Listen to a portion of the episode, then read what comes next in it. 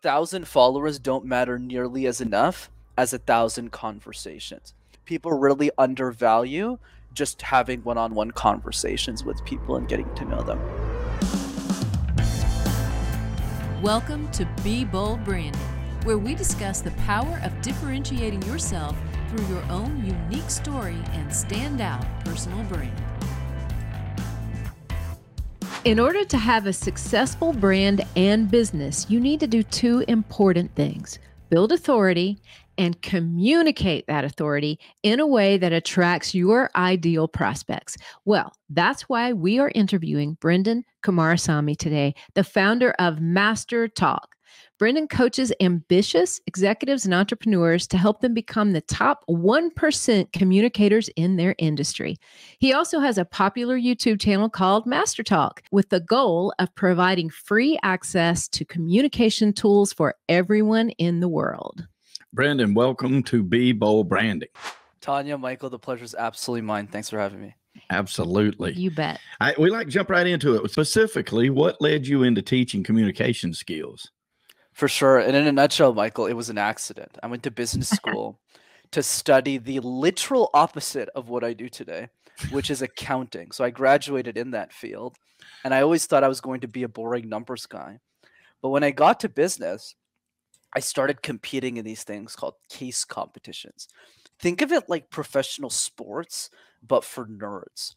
So while other yeah, it's kind of the only way to explain this.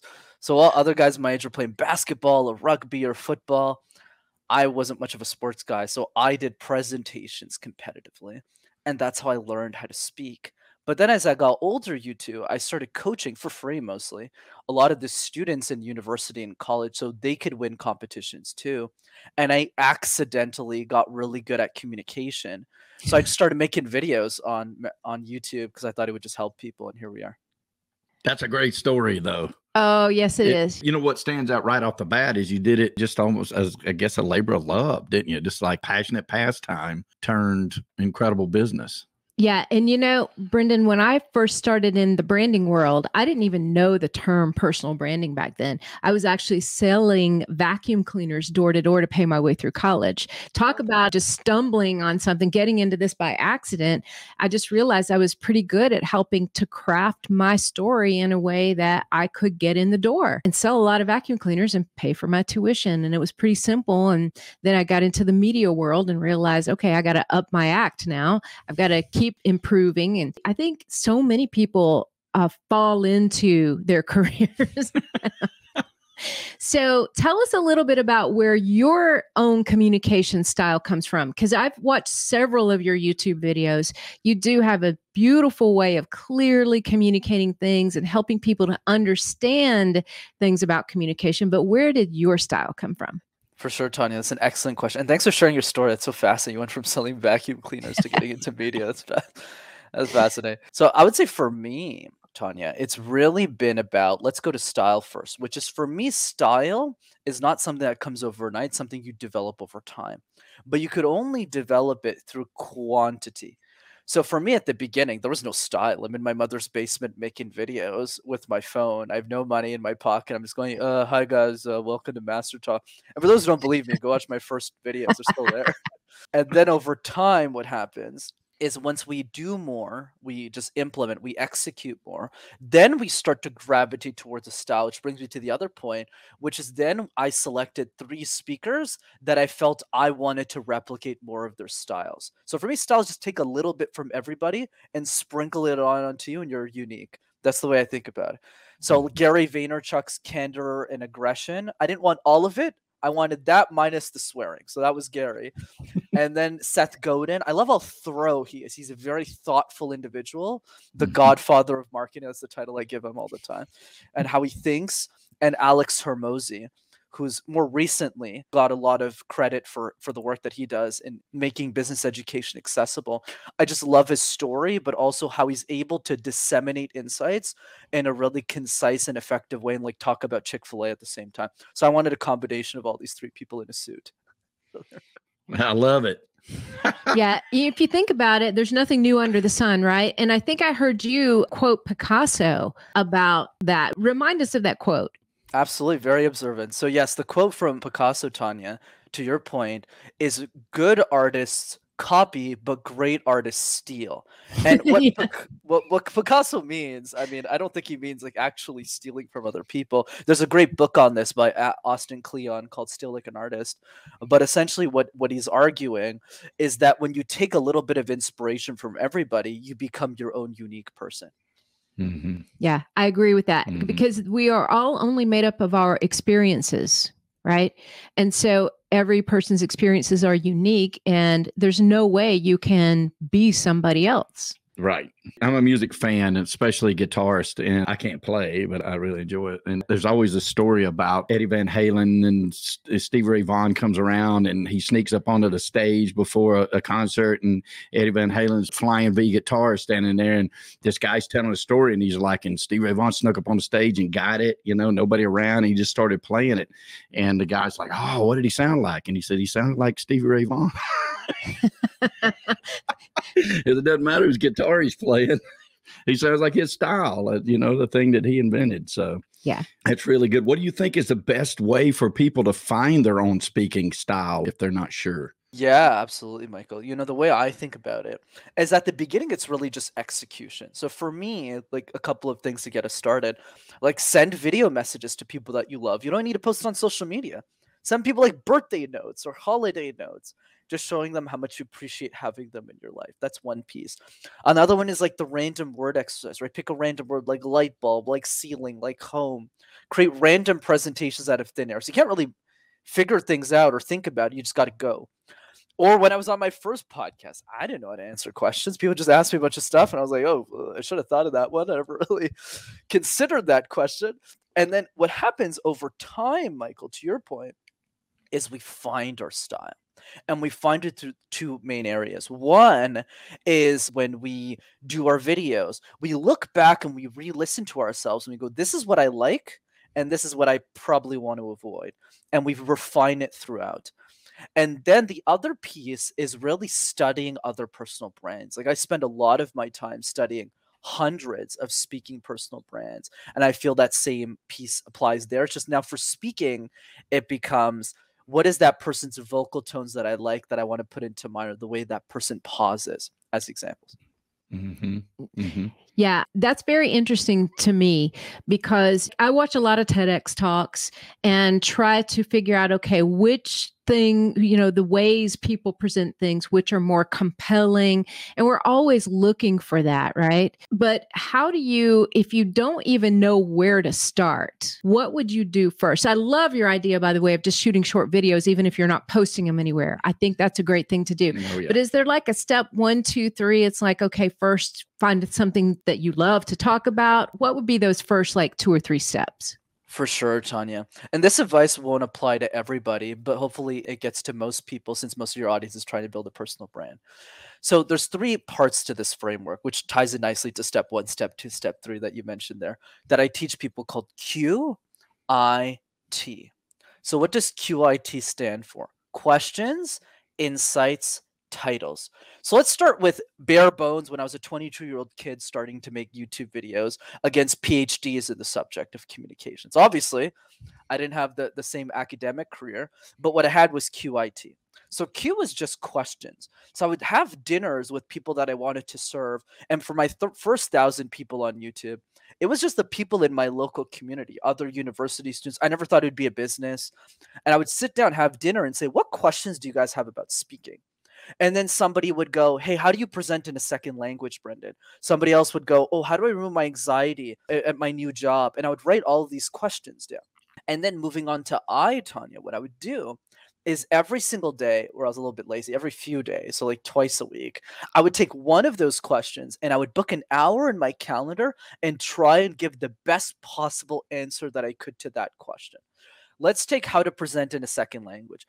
I realized nobody had posted a video on that subject. So I was like, oh, like I speak three languages. I can make that. So I sat there for an hour and I was like, oh, that's what you do. That's what you do. That's what you do. Which is essentially you write in your first language, translate it into English, and then present it to English native speakers so they can fix your vocabulary. It's very simple steps. Nobody told them before in a video. And then the third piece is just T for titles, which is you just figure out the right title that answers somebody's question which is simply how to present in a second language. So I would implement QIT for those who are getting started. Oh, great advice. Great Absolute advice. Great advice. It's kind of like people learning to write a book, right? And when I sat down to write the first book, I I put a bunch of titles down. Like first of all, what do we get asked all the time? What do we know really really well? And put it in an order that really flows. So it's like first you do this, then you do this, and then you do this and simply explain it. And I found that was just the best way to do it and that sounds really really similar. Mhm. Absolutely.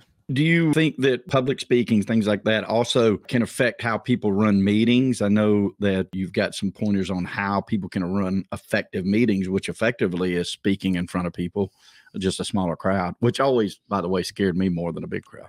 it's true. Me too, by the way, Mike. I don't know if you two know this, but I have a crooked left arm. I have a physical disability. I spoke my whole life in a language I didn't even know. And I studied in a subject that has nothing to do with communication, aka accounting. So yeah, very, very empathetic to, to the journey. And that's why I'm so confident if I could do it, heck, anyone can. So going back to your point, Michael, around meetings. So there's three easy questions here we can ask ourselves whenever we go into a meeting. The first one, which is very simple, but often overlooked, is what's the goal of the meeting? And if I looked at your calendar to anyone who's listening to this and I showed you every meeting you had and I said, give me the goal for every single one, a lot of people who are listening to this will go, Well, Brendan, I don't know. I just got to show up. That's what they told me. So that's number one. So don't go to those meetings. Number two is what's the contribution? So this is where things get a little bit more interesting, which is now the goal is clear, but do I specifically need to be in the meeting? And we find a lot, let's say in the corporate world or people have big bigger companies, people pull you into meetings you don't need to be in. So it's important for you to just communicate more effectively and go like, "Hey, I don't need to be in this meeting. You can do it. You're awesome." And then question 3 for the top 1 to 3 meetings, Michael, that matter the most in the week. We can't prepare for every meeting, but just like the top 3, top 1 how do we communicate our ideas in a way that adds value and inspires the people around us with our ideas and for those one to three meetings every week applying the 80-20 principle for those three then we prep a lot more we make sure that we crush those meetings hmm Very good.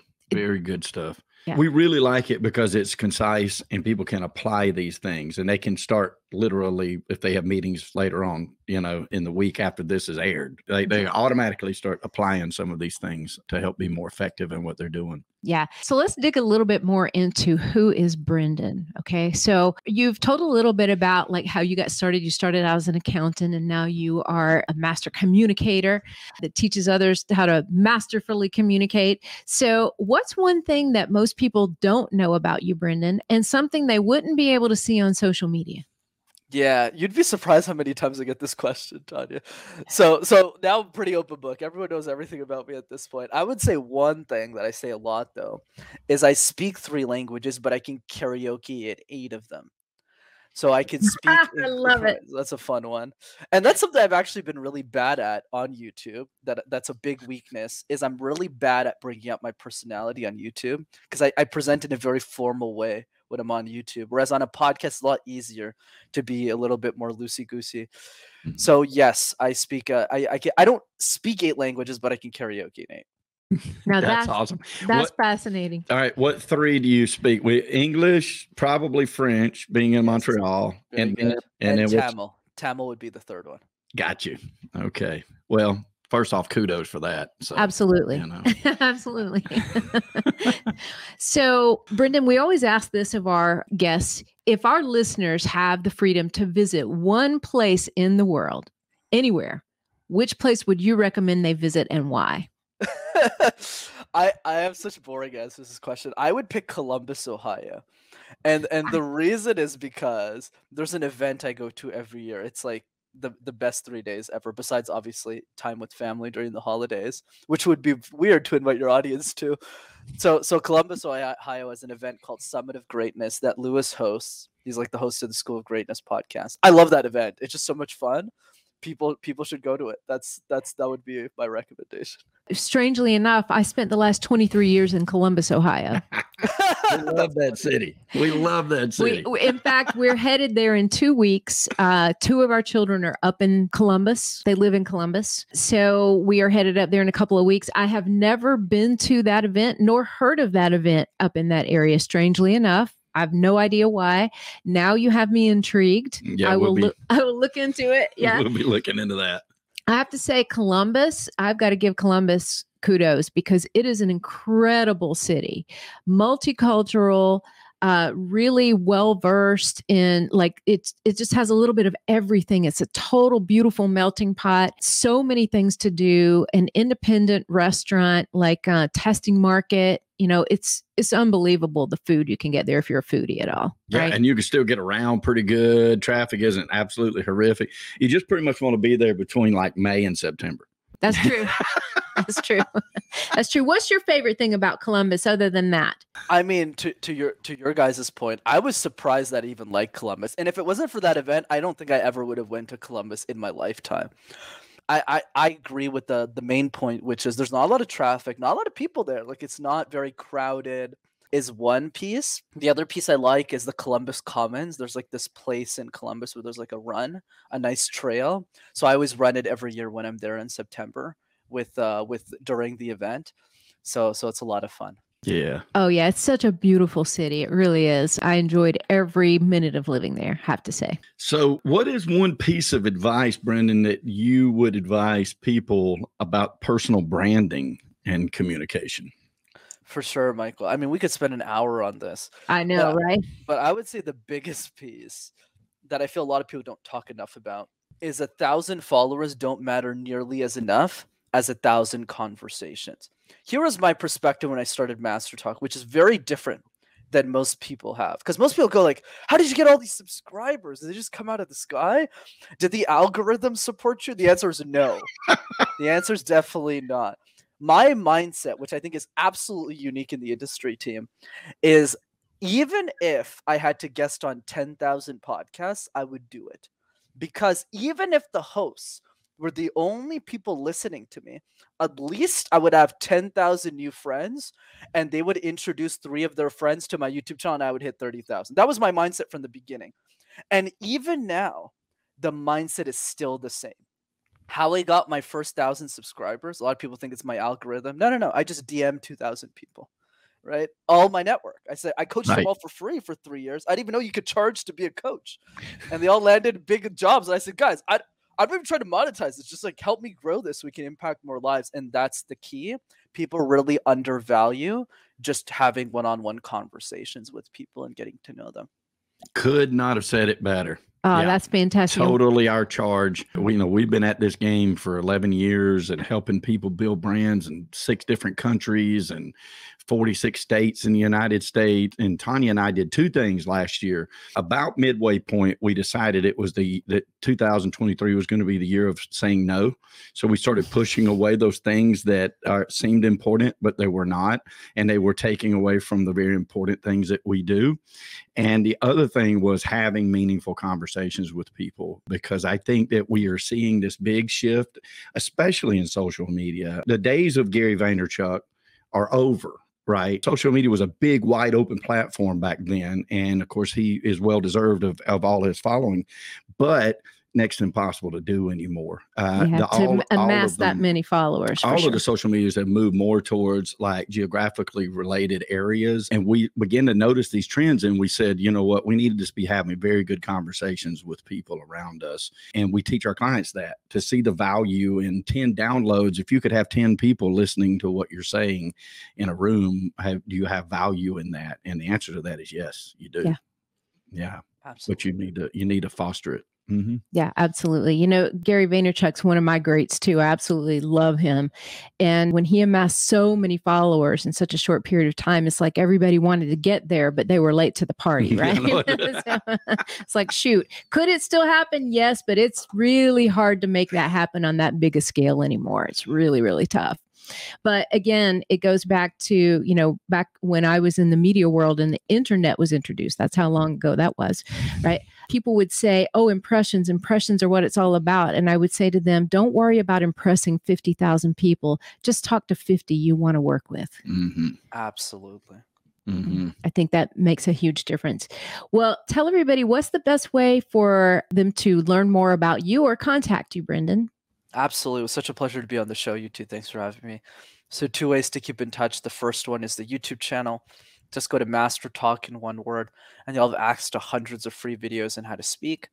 And number two is to register for one of our free live communication workshops. You can see a lot of tips live, and you can go to rockstarcommunicator.com for that. Yep. Well, we have truly enjoyed this conversation with you, Brendan. Some great nuggets of wisdom. Very good stuff. Pleasure was absolutely mine. Brought to you by BrandFace, the only comprehensive personal brand building system across the globe.